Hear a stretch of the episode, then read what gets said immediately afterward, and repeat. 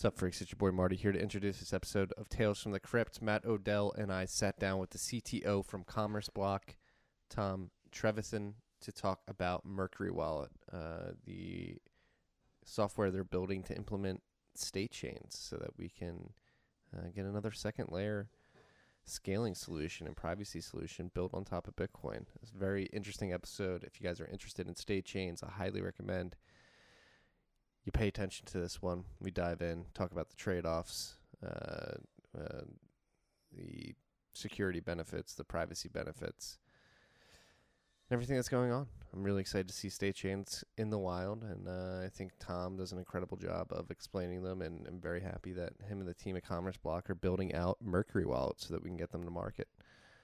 This episode of Tales from the Crypt was brought to you by our good friends at the motherfucking Cash App. You freaks already know all about them, but if you don't know about them, if you already know about them, then you shouldn't not know about them. But if any of you are out there and you don't know about them, Cash App's helping you stack sats, send sats, sell sats, receive sats. And you can make sats to standard. We're saying sats, sats, sats, sats, sats because we're no longer buying fractions of Bitcoin. We're buying whole sats. Tens of sats, hundreds of sats, thousands of sats, tens of thousands, millions, tens of millions, hundreds of millions if you're balling out. You can make sats to standard. You could DCA in the sats too. You want to buy daily, weekly, or bi-weekly, you can set it and forget it. We got to figure out when we need to front run Matt Odell. He admitted it last night in a rabbit hole recap that he changed his daily buy. So we need freaks to get out there and start their daily buys at, at random hours just so we have confidence that at least one of you is front running Matt Odell. Uh, on top of the sat stacking, stack slivers of stonks. If you're into the stonk market, you can invest in stonks. Okay, I know all of you aren't into the stonks. You're not big stonk fans. The option's there, right? If your favorite stonk's a little too expensive, you can buy as little as one dollar via the Cash App because all this is connected to your bank account. There's no four to five day waiting periods. Cash App may even be your bank account. They're offering account number and routing numbers so that you can direct deposit your paychecks into the Cash App. Bank of the future. Check it out. Use the code Stacking Sats when you do. It's S T A C K I N G S A T S. You're going to get ten dollars, and ten dollars is going to go to our good friends at Owls Lacrosse. That's Owls Lacrosse. Woo!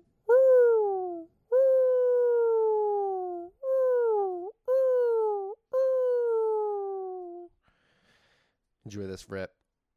I learned a lot. I hope you do too. Take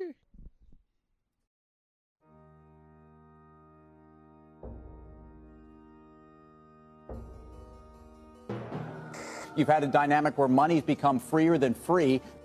If you talk about a Fed just gone nuts, all, all the central banks going nuts, So it's all acting like safe haven. I believe that in a world where central bankers are tripping over themselves to devalue their currency, Bitcoin wins. In the world of fiat currencies, Bitcoin is the victor. I mean, that's part of the bull case for Bitcoin. If you're not paying attention, you probably should be. Probably should be. What is up, freaks? Welcome back to Tales from the Crypt. It's your boy Marty Bent here. Uh, first podcast recording in my uh, my three week uh, getaway from the United States uh, in the islands. I've got a, I've got a new uh, studio here. I think it's much better than the one I have been recording out of. Uh, but Matt and I are very excited for this conversation. We're sitting down with Tom. Uh, uh, God, we were going over your last name, Teverathan.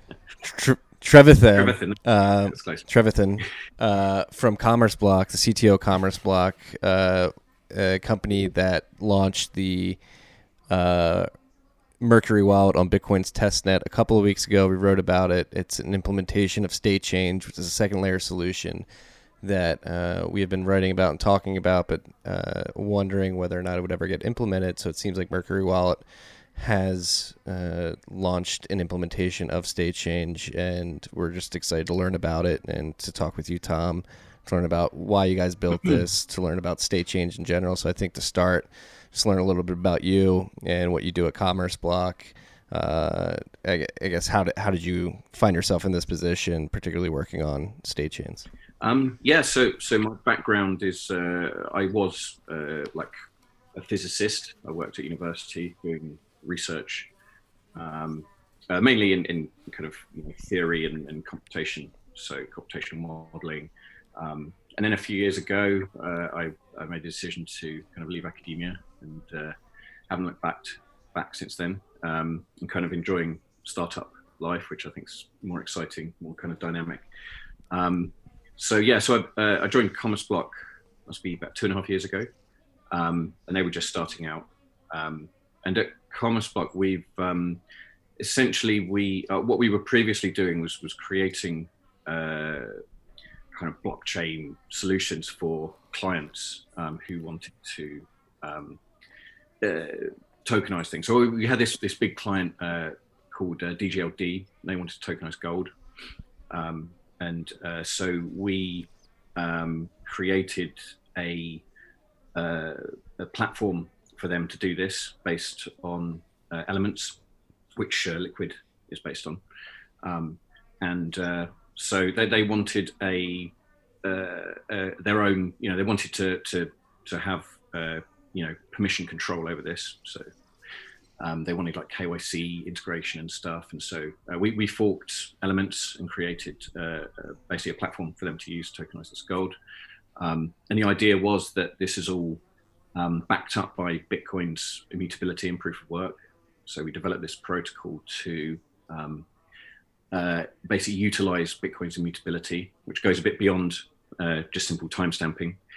Um, that uh, uses this kind of idea, Peter Todd's, of like a single use seal, so that you can prove uniqueness of this uh, secondary chain. So it's basically an asset, an asset backed uh, side chain. Um, and so this is what we've been working on for the past, yeah, kind of couple of years.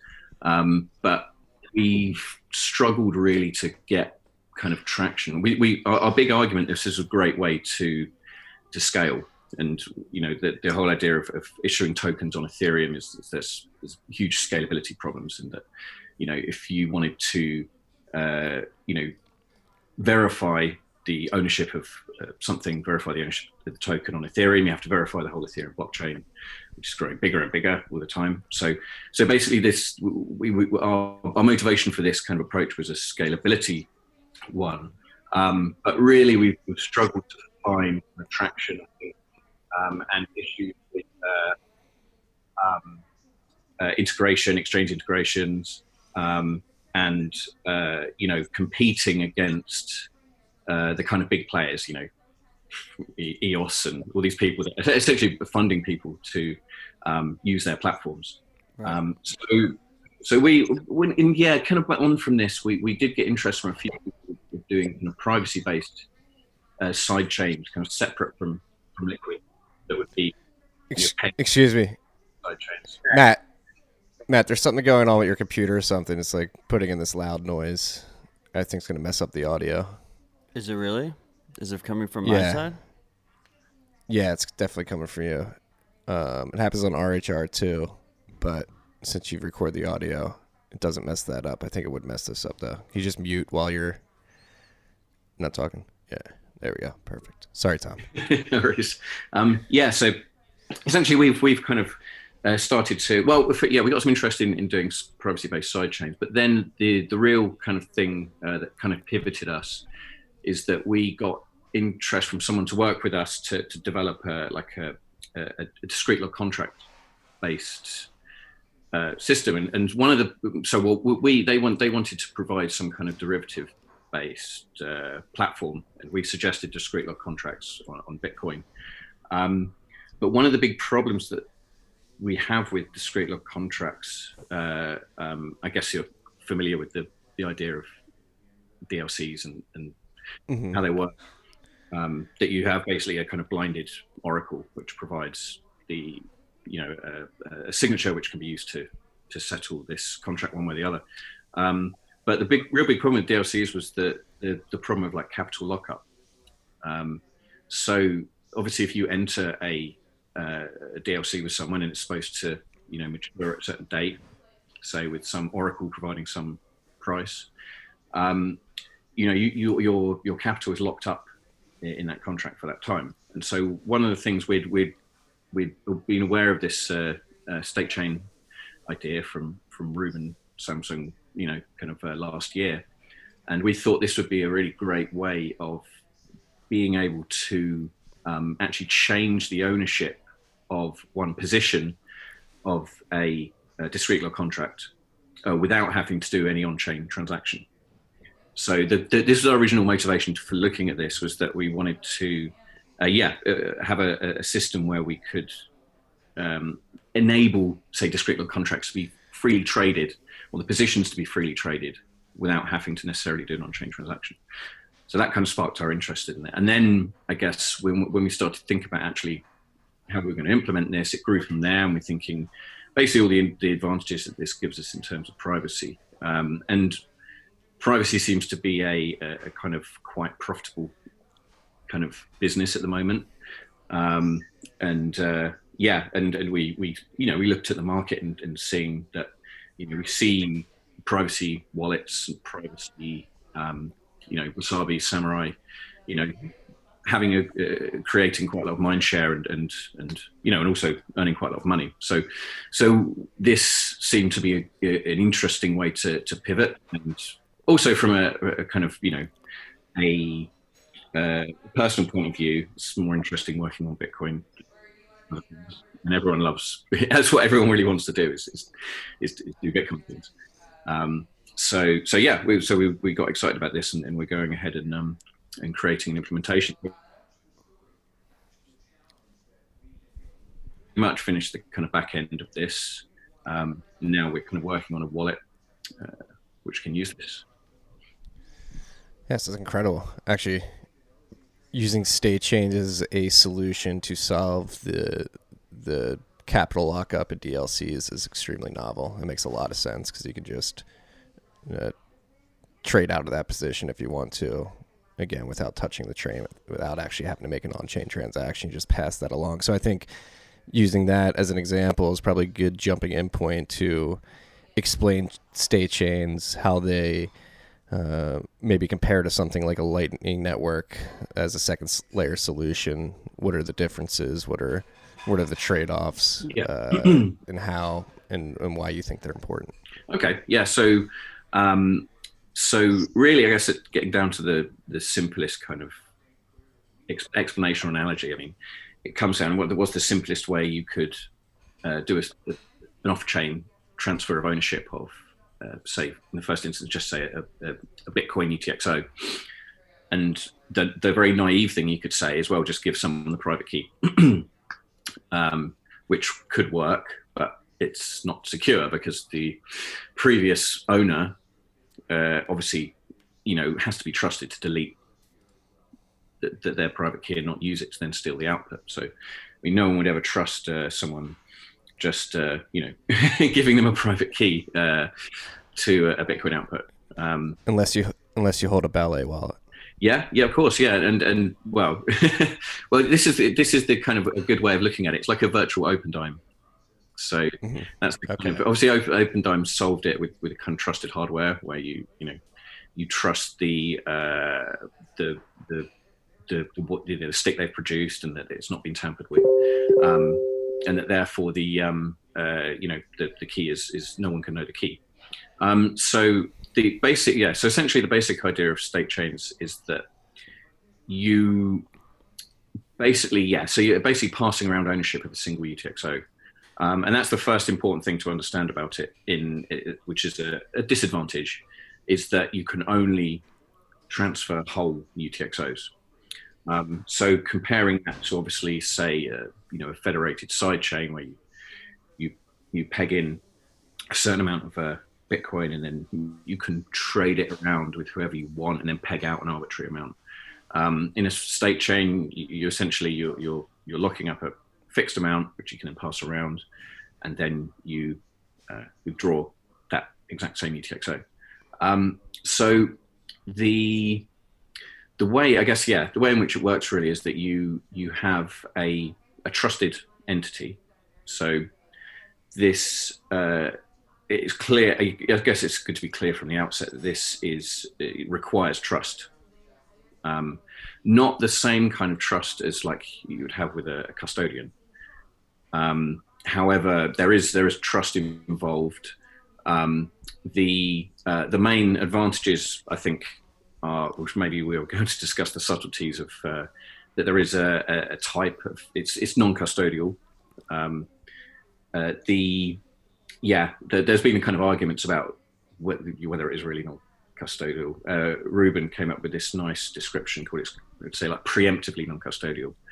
Um, and censorship resistant. So, in principle, the whole idea of it, well, the, the whole um, advantage is that even if the if, if using a, a, money on a state chain, so using a state chain entity or this trusted party, that they your your, your money can never be seized or frozen. Um, uh, and in order for the state chain entity to steal from you, they, they, would have to kind of plan an attack in advance and a fraud in advance. Um, uh, so really, the two real advantages uh, over a fully custodial solution is the fact that yeah, you, you, your funds can't be frozen or seized, um, and also that the uh, the state chain entity can't arbitrarily decide to steal from you. Um, but I guess yeah, I'll go into exactly where, where the trust is. But so essentially, yeah. So on a on a kind of lower level, exactly what happens is that someone will deposit uh, Bitcoin into uh, uh, the state chain, or we call it yeah, the state chain entity is the operator of the state chain who must be trusted. Um, and in Ruben's original design, this is goes into a two of two multi-sig, um, and that one key belongs to the state chain entity, and the other key belongs to the depositor. Um, and in uh, Ruben's original uh, concept, um, you'd use some kind of uh, secure way of transferring the key using like adapter signatures. But essentially, what would happen is that then the owner would then transfer ownership of that UTXO to a new person. They would just hand over the key um, uh, to the new uh, owner. And then the state chain entity is basically going to promise only to cooperate with the new owner to co sign the transaction. But in addition to this, the the first owner and the new owner, uh, the, the state chain entity will co-sign like a, what's called a backup transaction, um, which enables the current owner and only the current owner to redeem the Bitcoin if the state chain entity disappears and, and uh, or doesn't cooperate. Um, is that is that similar to Green Wallet? Um, yes, in a way, yeah, yeah. But the the yeah. issue with state chain is obviously you need, you need to just like in Lightning, um, when you the new owner's backup transaction has to supersede the previous owner's backup transaction and has to become valid. And so there's the in Ruben's original idea, the plan was to use like eltoo based kind of update mechanism. So the new owner uh, would get a transaction which could always claim the output.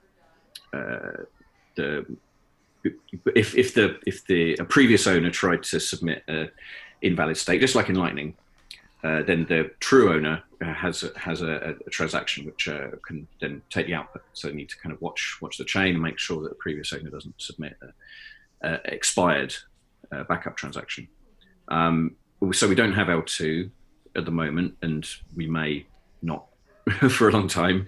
Uh, and I think it's um, yeah, I think it's a it's a dangerous game to play to wait for these kind of protocol upgrades. Um, Yes.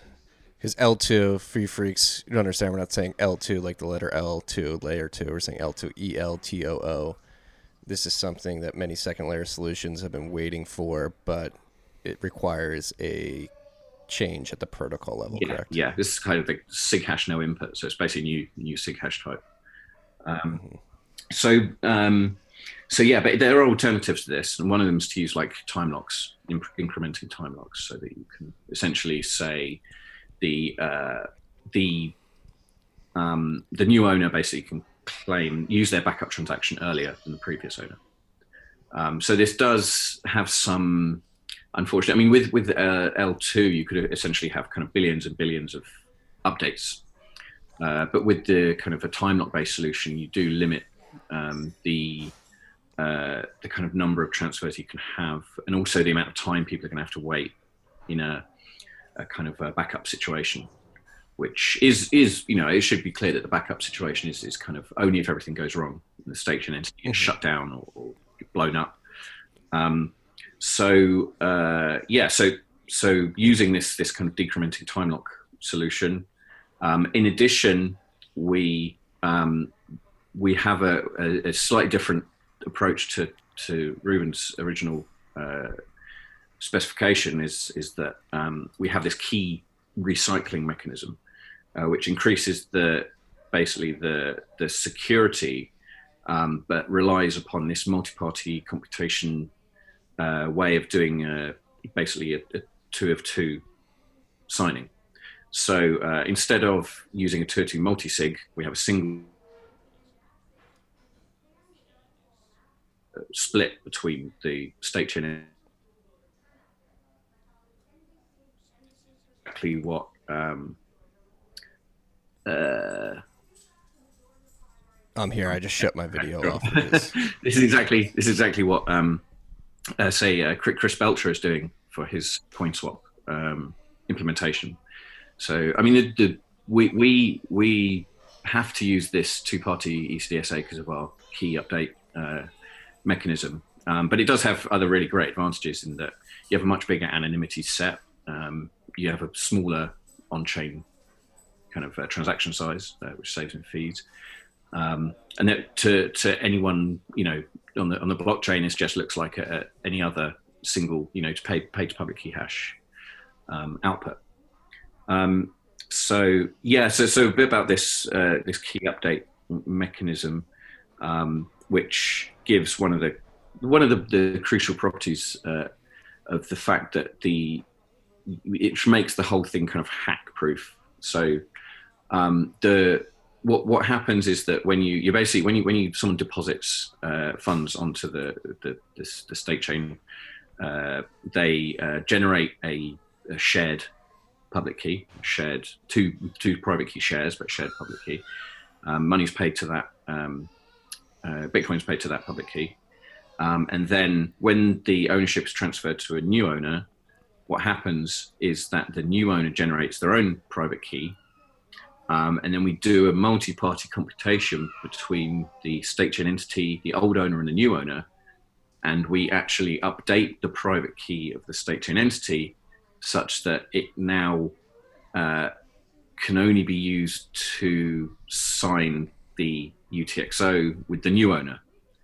And so, so long as the state chain entity deletes their that the previous private key share, then the old owner, there's no way that the old owner can uh, uh, that can co-sign to spend the, the Bitcoin.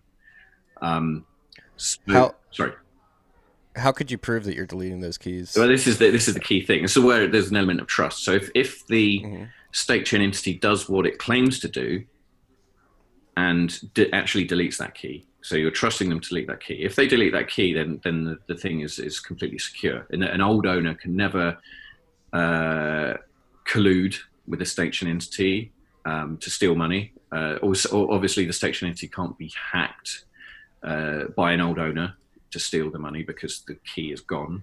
Um, but that's the critical thing: is that you need to trust the state entity to actually delete that key um, for the whole thing to be secure. Um, so there's several ways you can go about that. I mean, essentially, it is always going to be to a certain extent reliant on some kind of trust. Um, what we're, we're um, currently implementing a, uh, a kind of hardware uh, trusted execution environment solution where we use a, a trusted enclave that's capable of doing like remote attestation. Uh, I don't know if you know like Intel SGX, um, uh, which uh, enables you to well to, to, to basically do to obviously you're, you're kind of pre- preventing kind of uh, you know people to hackers who had had like physical access to the machine or um, from from basically watching the the system and had root access and could kind of you know record old key shares. Um, also, you can do some remote attestation, so you can you can actually prove to your well, give you know, given the assumptions of the the trusted hardware, um, that you're actually performing the deletion that you claim to be. But um, it's, another- it's an unsolvable aspect of the of the implementation, and that's fine. It just is what it is, right? Yeah, because yeah. like you could always be the old owner, and if you're the old owner, exactly, yeah, right, then that whole tr- you have to trust the coordinator no matter what. yeah, yeah, yeah. You you have to. Um, and there's things you can obviously that that's what it's going to boil down to is uh, the, the the trust and the reputation of the uh, the coordinator. So there there are other there are other options is, is further splitting the key and becoming uh, more of a federation, so that then um, you can say split the key say of the of the state chain entity three ways and maybe have three different kind of organizations. And if any one of those deletes the key then the whole thing is is secure. Um, but yeah so so it, but fundamentally yeah it is you are trusting the state chain entity to delete the key. Yes. um, and but I'm a big fan of economic incentives, basically disincentivizing any collusion from a state chain entity or coordinator. Yeah, uh, yeah. Moving against their their clients. So, what are the economic incentives for you guys not to collude? I yeah, guess? so I think that this whole thing doesn't protect you against a malicious state chain entity. A malicious state chain entity could decide to conduct a fraud against a user and steal from them. But an honest state chain entity who is hacked uh, who has been operating honestly, or a, a state entity who is, say, taken over by the authorities or subpoenaed or something, has no power to, to actually uh, seize funds, unlike, say, a, a custodian. Um, so, uh, so yeah, the the that's the the fundamental kind of um, trust trade-off. But another thing that another feature that we've added um, is well, it's the, the state chain itself. I mean, it's called a state chain because you actually have a chain of signatures uh, which determines ownership of the UTXO, um, and that this this actually is is a proof of your ownership. Um, and so, you any, any user who's stolen from has evidence that they've been stolen from. Um, so that yeah, you essentially have a, a proof of, of fraud. Um, mm-hmm. and that this uh, this this this proof of ownership is kind of attested to Bitcoin, so that you have this kind of uh, proof that nothing's been double spent, um, everything is uniquely owned. Um, yeah, and then you're basically you're relying upon the state entity being trustworthy. Um, but in a way, I think as a as a business, that there is some there is some virtue in that because you know the the trust element enables you to create a, a brand and a reputation. Um, I think the problem with well, from, from from a business point of view, the problem with completely trustless um, uh, kind of protocols is that, that there's no there's no money to be made from a, a, a business point of view. You know, because there's no uh, requirement for any uh, kind of uh, reputation.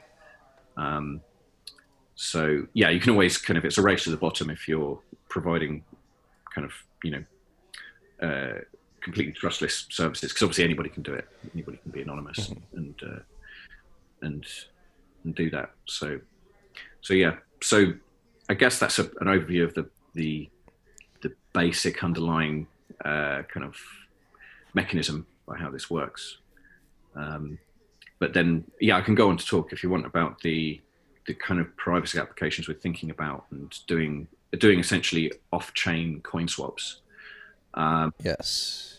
So, the, so I definitely I want to jump more into that, and then because I want to jump into that and how limited is the scope of the applications of a state chain layer due to the fact that you need uh, equal size UTXOs.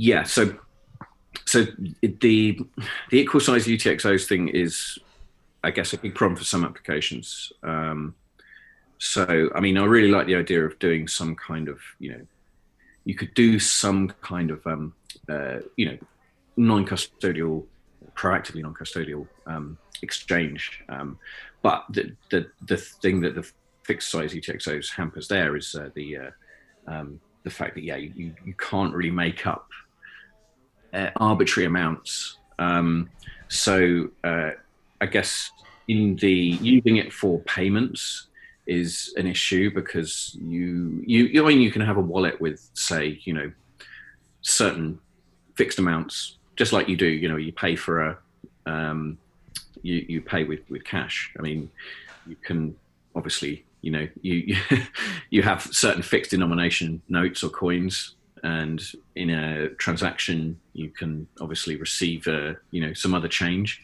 Um, and there's ways to do this that you can kind of minimize the number of coins you need. Um, uh, so so that is one limitation. But I think I think uh, if you know with the right kind of user interface, uh, this can be kind of overcome uh, quite quite easily um, if people don't have to do that uh, kind of coin selection, you know, um, manually, and, and if the, the, the swapping, the change swapping is kind of made kind of seamless. Um, so fixed amounts though can help for for kind of privacy um, uh, applications. So um, the doing doing coin swaps. So obviously choosing certain fixed amounts, you can maximize the uh, the number of potential, yeah, the, the, anonymity set and the number of potential uh, other people you can swap coins with. Um, so yeah, the the uh, what the service that we're planning to kind of when when we have our full implementation um, is a, a, essentially a coin swapping service. Um, so this uh, essentially would mean you know users come along with a fixed denomination UTXO, so 0.1 Bitcoin, say, um, and then join a uh, basically register that coin with a swapping service, um, like a coordinator, and then um, that this would be swapped with other users' um, coins. Um, so what we've done is we've we've implemented a, a, a, scheme to do this, which is kind of quite, quite similar to um, the ZeroLink uh, protocol that say Wasabi uses uh, to blind the uh, to, to, blind the the basically the the swap um, matching uh, from the coordinator itself. So, I mean, so it's doing these kind of off-chain coin swaps. Um, you, I guess there's well, you're, you're getting two la- layers of privacy. One is privacy from the blockchain itself, so that you're not publishing uh, the the swap on chain, uh, and so that that the, the, the on chain transaction graph uh, is not telling you you know who's swapped with who. Um, but then the coordinator itself obviously can record information about, uh, you know, which which coin has swapped with which coin. Um, however, with this protocol, which is yeah, bit like the, the, the ZeroLink uh, protocol, um, using blinded signatures, essentially, if you have a, a, group of say users, say there's four of them, um, they each register that they, they want to swap uh, 0.1 Bitcoin coin for someone else's 0.1 Bitcoin coin. Um, this coordinator essentially takes those four coins and then randomly assigns each one of those coins to another random individual in the group. Um, and then with a, a, blinded token and using a, a new Tor connection, um, you then uh, are able to basically receive a, a, a coin, a new coin, uh, which wasn't yours. Um, and although you know which coin you swapped it with, the coordinator doesn't know who swapped with who. Um, so the yeah, the, the, real aim with this is that we're hoping to make this kind of very quick and easy. So it's a tra- I mean, like I said, it's a trade-off between obviously you have to trust the, the state chain entity and this uh, coordinator, um, although they never have custody of your funds. Um, but this can happen very quickly. These are kind of almost instant transactions um, so that we're hoping that yeah that this will be enable much higher kind of frequency of swaps so people can kind of join the system and then you know do these very very fast rounds of swaps with lots lots of individuals um, and uh, and yeah and then when they're ready go back on chain um, and that we've removed a lot of that um, that, that transaction graph information away from the chain and hidden it from the coordinator as well. So, I mean, the key here is that you need to do multiple swaps so that you don't have to trust the person you're swapping with because they know what their previous yeah, swap was, right? So, is what's the fee structure? Is there what's the planned fee structure here? How does that work? So yeah, I mean, we, we, thought about this, and the trouble is, it's uh, it's almost impossible to charge a fee for swaps or transfers um, because of this this fixed amount restriction, this fixed UTXO. Um, so we think the best way of doing it is just charging a, a fee, say on withdrawal. So um, the that entry. fee, yeah, entry and entry and withdrawal. Um, the the issue we had with with thinking about charging the fee on uh, deposit was just from a, a, user experience point of view is that um, if you're going to pay in from a, a third party wallet, you would have to explicitly include a, a fee payment as well, um, which uh, uh, may be uh, an issue. Um, well, you could do it the way Whirlpool did it, right? Where the only way to come in is through your wallet, through Mercury Wallet. Yeah, yeah, yeah. When that's one thing that we we can add. We originally were going to make the wallet kind of uh, in you know a, both a Bitcoin and state chain wallet. So you'd have a Bitcoin balance and a Statecoin balance, and you could transfer between the two. And that's where the fee would get taken in, in my mind. So yeah, where, yeah. how does the fee get taken on the withdrawal side? How does that look? Uh, so you you basically would have to do a uh, yeah to withdraw you have to get the state chain entity to co-sign and the state chain entity would just say I'm only going to co-sign if this Fair. withdrawal transaction contains an output paying me you know the the the, the fee. Um, so but then within the uh, state chain every every transfer would be then feeless and free. Uh, so that's awesome. So so yeah, swaps the, the, infinite swaps for free for swaps, no additional yeah. cost. Yeah, I mean obviously that, that that's kind of a you could think that that potentially is a like a, a DOS risk because people can just spam. Uh, but the the thing is with the, the the time locking of the backup transactions is that you only have a finite amount of uh, swaps you can do.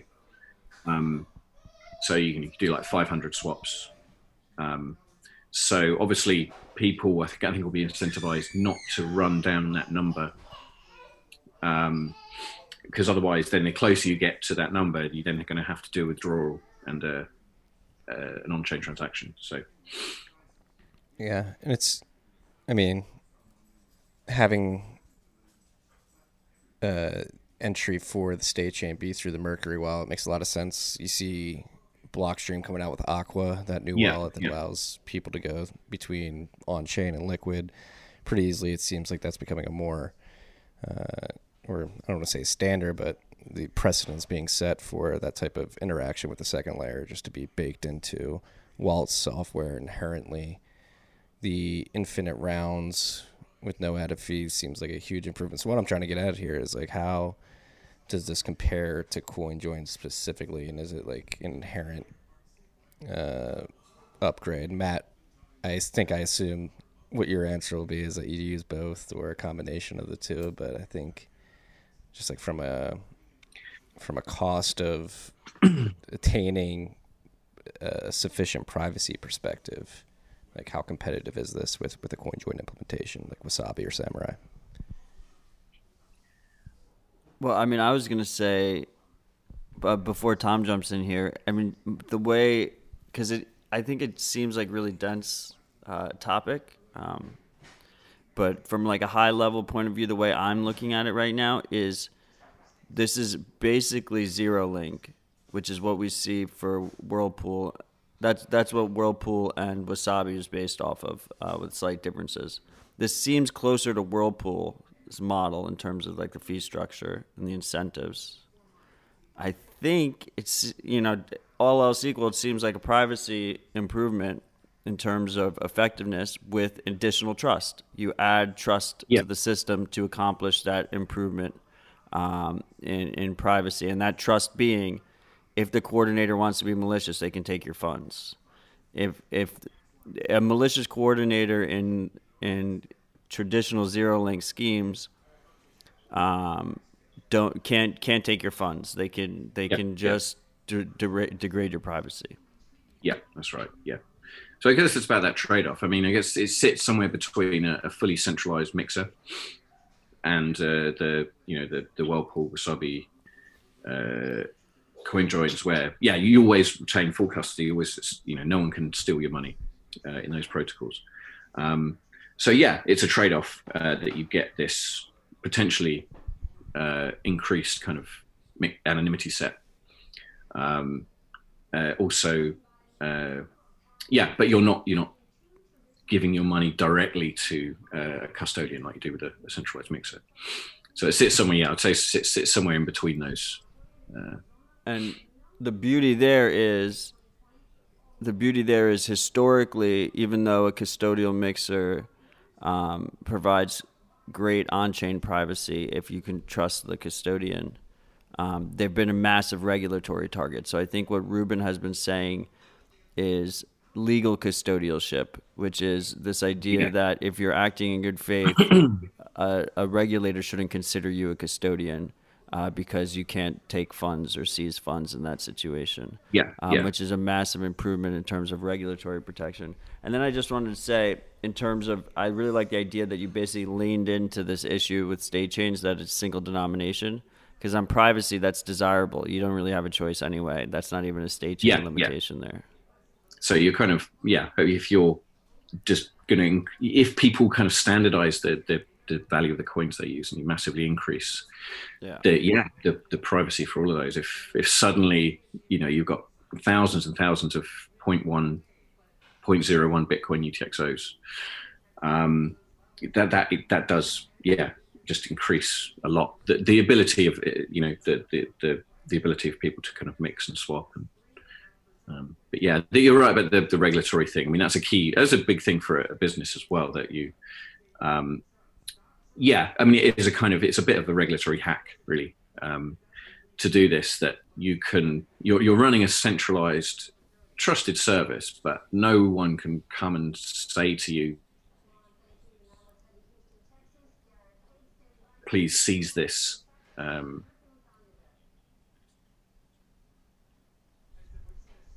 you know it, it's non-custodial because we haven't uh, we haven't um, recorded these keys. We haven't colluded in with them therefore we're completely powerless. Yeah and you you can't move the coins by yourself yeah, unless you're yeah. the counterparty in in the state chain transaction as well. Um nah, this is fascinating. This is and again this is something that's Ruben wrote about it last year. We've been talking about it, but not until your announcement uh, a week or two ago that you were launching Mercury Wallet on uh, testnet, on Bitcoin's testnet. Like I haven't heard anybody even attempting to to uh, create an implementation. So I'm just like extremely excited that I'm sure you guys have been vocal about it for a while, and I just missed it. But uh, yeah, well, we started we started kind of working on it, I guess, back in kind of April, May this this year. Um, so the first step is obviously to get it all working properly, kind of protocol wise, command line wise. Um, and so the current, when we say Mercury Wallet, at the moment, it's a very simple kind of command line uh, client. Um, uh, but we're now working on a, you know, a, a, a the, full kind of final uh, GUI um, uh, wallet, which hopefully will be ready in a, a month or two. Awesome. What is How's the uh, reception on testnet been? How's how has the software been? Yeah, you know, everything's uh, working. I, I, don't know if many people have actually tested it. I mean, it's yeah, it's quite uh, technically involved. You know, if, if the way well, I mean, we should probably do another launch with maybe an easier to use um, client. You know, at the moment, anybody would have to download the Rust and compile the Rust themselves. Um, so, uh, so yeah, so a few people tried it though.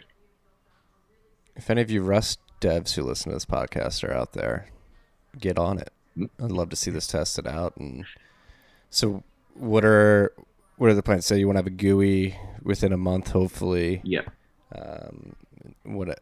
Where do we go from there? Is there something or an amount of data you're looking to observe on testnet before you, you guys launch yeah, I mean, we'll keep, product? Or we'll keep doing we'll keep doing testing, um, and you know we want it's a new thing. I mean, I guess we'd kind of do like a, a, soft launch where you know we would tell people to uh, maybe not not put serious amounts of money in it to start with, a bit like when Lightning uh, was launched. Uh, Don't be reckless, um, and uh, yeah, and uh, essentially build up confidence. Make sure because it's a new it's a new protocol, it's a new model.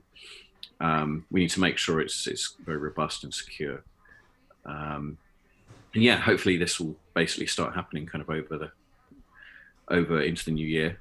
Um, yeah, and then I mean, uh, and then yeah, moving on to uh, other kind of applications is is very interesting as well. Uh, and we still we still have this uh, you know discrete log contract use case um, in mind, uh, and so it'd be yeah that, that that'd be a really cool thing to do as well. Yeah, we're we're big fans of DLCs here. Yeah, yeah, that's kind of it. So it. There there seems a lot of promise there to, to create, um, you know, to, to, create kind of uh, yeah derivatives, derivative, derivatives that can be traded. Uh, I think could be very powerful. You can have like synthetic dollars and things. Uh, mm-hmm. It can be. Yes. So you're working on all this very interesting tech. I'm interested to learn about more about you, the person, Tom. Like, are you interested in this stuff because of the tech, the liberating nature of the technology? And do you like the sound money aspect? It's it? yeah. I mean, originally I was drawn to the the technology, um, and then I think there's there's something about there's I know quite quite a lot of uh, uh, people who've uh, who's studied physics are really into to Bitcoin. There's something very um, alluring about this this kind of a proof of work and the fact that you have this, uh, you know, this global state, uh, which is is kind of there's an objectivity to it, which is is very um, very fascinating. That you have this this single uh, global um, state, which is completely kind of uh, uh, you know no one can control it. Um, and that you have this kind of this huge amount of energy that goes into securing it. Um, it's a really really fascinating kind of machine when you kind of look at it. Um, and so I think that was that was originally the, the big the big draw for me. I mean, I've always been I've always really been into cryptography as kind of a, hobby, and and really fascinated by um, kind of modern cryptography and all the, the, magical things it can do, zero knowledge proofs, and and uh, all this kind of stuff.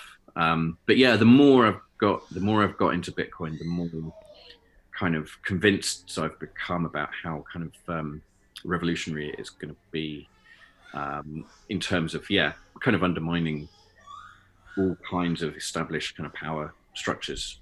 Um, and this, the, it, it's really weird that you know when you try and explain it to people, people can't even. It's, it's difficult to even communicate to people that you have this thing that basically is, is incorrect. No one can no one can control this. No one can um, uh, corrupt this. Um, and so that, that, that's, I think, is, is its biggest kind of um, uh, appeal is this, yeah, this, this, this, yeah, this, this way of, of storing value, transacting value that, that is impossible for anybody to stop or yeah. these. And yeah, the more, the more, the more kind of you start to think about the, the consequences of how this is going to change the world. Yeah, it's and I don't I don't know the answer to that. Um, I don't, you know, I'm not sure about kind of hyper Bitcoinization and all these things, uh, but I think it's going to be a, a, a big a big deal in the future. Not, I uh, I actually recently reread Grisha Trubetskoy's piece on proof of work, essentially just being a de- decentralized clock, like mm. you, you, mentioned, proof of work creating. Uh, just a, a, state at any given point in time of the ledger, and it's crazy to think. Uh, so I originally came to Bitcoin fascinated by the sound monetary properties and its effect on economics and finance. Mm. But as I get further down the rabbit hole, I just become more drawn and uh, more focused on the proof of work aspect, just turning energy uh, into these hashes that could potentially produce Bitcoin. Uh, and it's fascinating when you have the aha moment over proof of work of how it really melds the physical and digital worlds together in a way that's never been done before. Yeah, I mean, it's this this kind of like what's called like thermodynamic immutability. You know, it's uh, uh, that yeah, you you you have this this way of, of now you have this kind of source of truth now, which didn't exist before. Nothing like it has existed before. Um, and yeah, the consequences of this is is is yeah difficult to really uh, predict. Um, yeah, and it's funny watching people, particularly in the the altcoin world, sort of gloss over proof of work and run right to what yeah, I would argue are fundamental misunderstandings, uh, and you see a lot. The I think people have been involved in in these kind of like um, uh, you know kind of Byzantine fault tolerance uh, protocols and things. It's, I think yeah, there's a misunderstanding that proof of work is just a kind of a, a, a way of nodes to agree, but it's, it's, a lot more than that. Um, and uh, and yeah, that the, the, that has so many kind of uh, specific properties, uh, and it's the I think it's the it's the only real kind of permissionless way to to have any kind of uh, consensus. Um, but yeah, it's kind of yeah, it's a it's really incredible thing that you you have this. It, yeah, it's basically impossible. No, no, it doesn't. It doesn't matter who um, colludes. It doesn't matter who kind of uh, the, the subjective opinions of the rest of the world. There's this one objective source of truth that anybody can can independently verify. Um, so yeah, it's kind of yeah. I think there's there's there's there's so many unexplored use cases for this as well. Um, uh, for for well, yeah, for for proving things. Um, yeah, uh, yeah, in a, in a trustless way. No, I love having conversations with physicists on this podcast. Dhruv Bansal being one of my favorite because he he just naturally takes it to uh, the nth degree, talking about Bitcoin and space and how this can help us interact with intergalactic communities if they exist, and uh, Dyson spheres. And oh yeah. if you try to play this out, if it's if it's successful, like will Bitcoin mining eat up all the energy in our solar system? Mm. But it might uh, eat up all the the spare energy. You know? right. But yeah. yeah. and that's, that's I guess another thing that people that kind of is slightly annoying about criticisms of uh, Bitcoin's energy use is, is again a failure to understand what, what it is actually achieving. Um, and that the, the, energy isn't wasted. You know, this is uh, um, this is replacing trust essentially, and, and, trust is usually very very energy inefficient in the real world. Yeah. Um, yeah, people don't know how to calculate and define the opportunity cost of not using that waste energy to produce bitcoins. Yeah, um, yeah. It's uh, yeah, it's a learning process. It's a huge learning curve too. Yeah, coming to these yeah. like wrapping your head around proof of work, wrapping your head around money to begin with, and then everything you can do with an UTXO. So that's one thing. I have a theory that you could apply Jevons paradox to a Bitcoin UTXO and seeing you create uh, a state chain implementation sort of feeds into uh, the narrative behind that theory, which is if you can make UTXOs more useful, give them more utility, they will be used more and therefore driving uh, a sufficient fee market to sustain mining with a with a hard supply cap into the future. Yeah, yeah, yeah. I can kind of yeah, can see where that's going. Yeah. um, so why Mercury Wallet? What's any any reason behind the name? Have anything I don't know. I don't know. I don't know if it came from. Yeah, I can't remember the exact reasoning for it.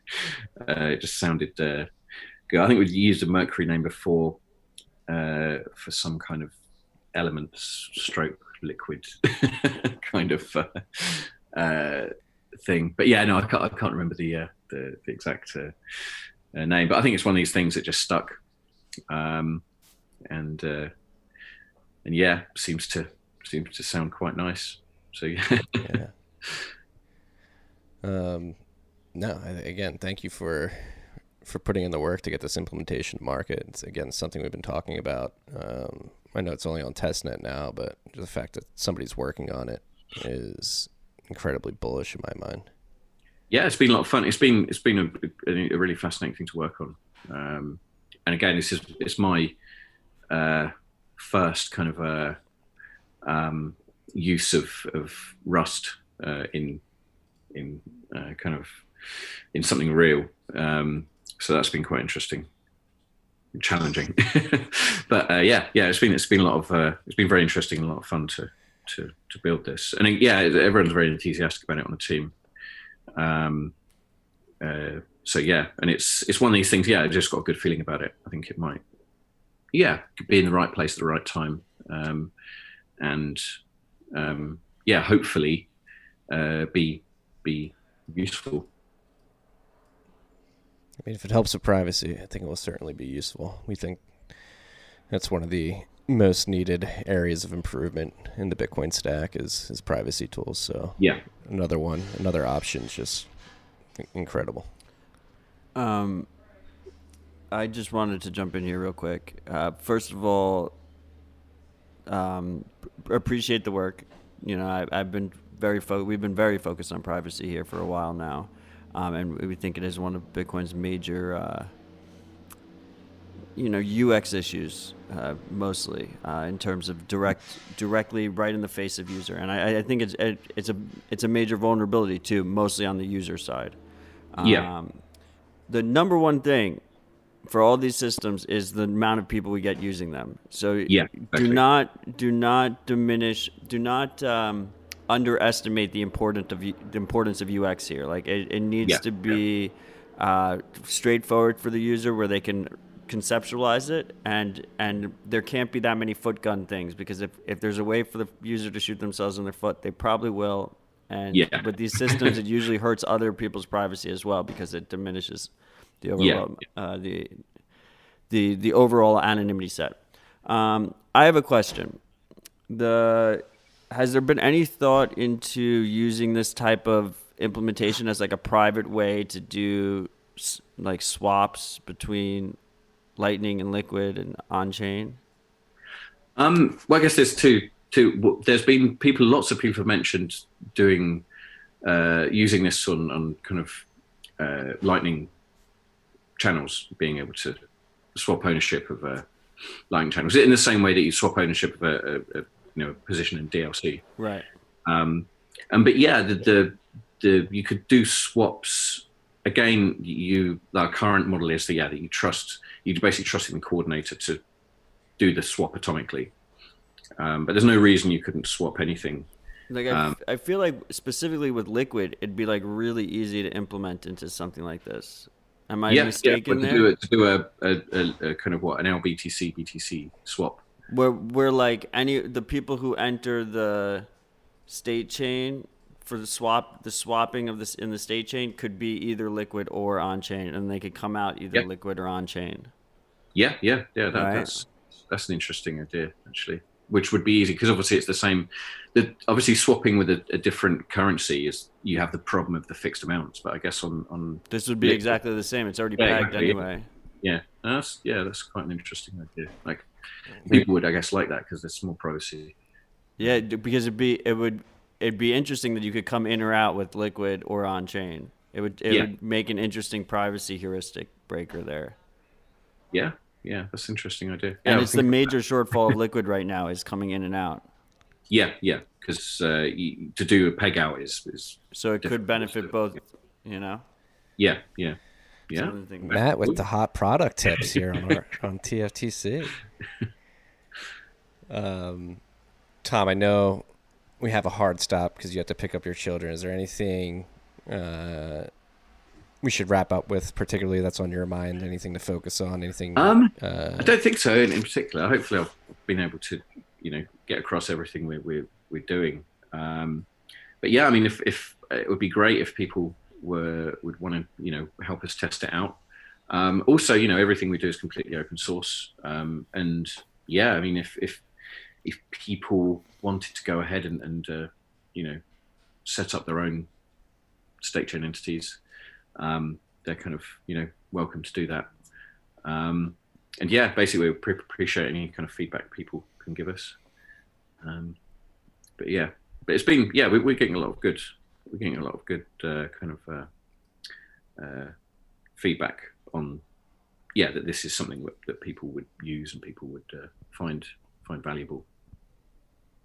Oh yeah, no, I think I'm very excited to see uh, see a proper implementation of state chains come to market. And it seems like you guys are on the right path and very much looking forward to the GUI and the the mainnet product when it launches. I'm sure we'll definitely be testing it out and letting the freaks know how it went. Um, so definitely keep us updated on everything that's going on. Yeah, sure. Matt, yeah. Matt, do you have anything to wrap up with? Thanks for coming on, Tom. Really appreciated this conversation. Yeah, no, thanks for having me. It's been, it's been good.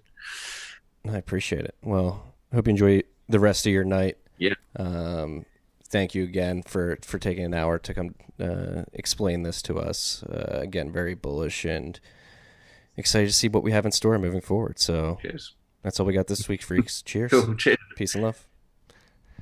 Tiki.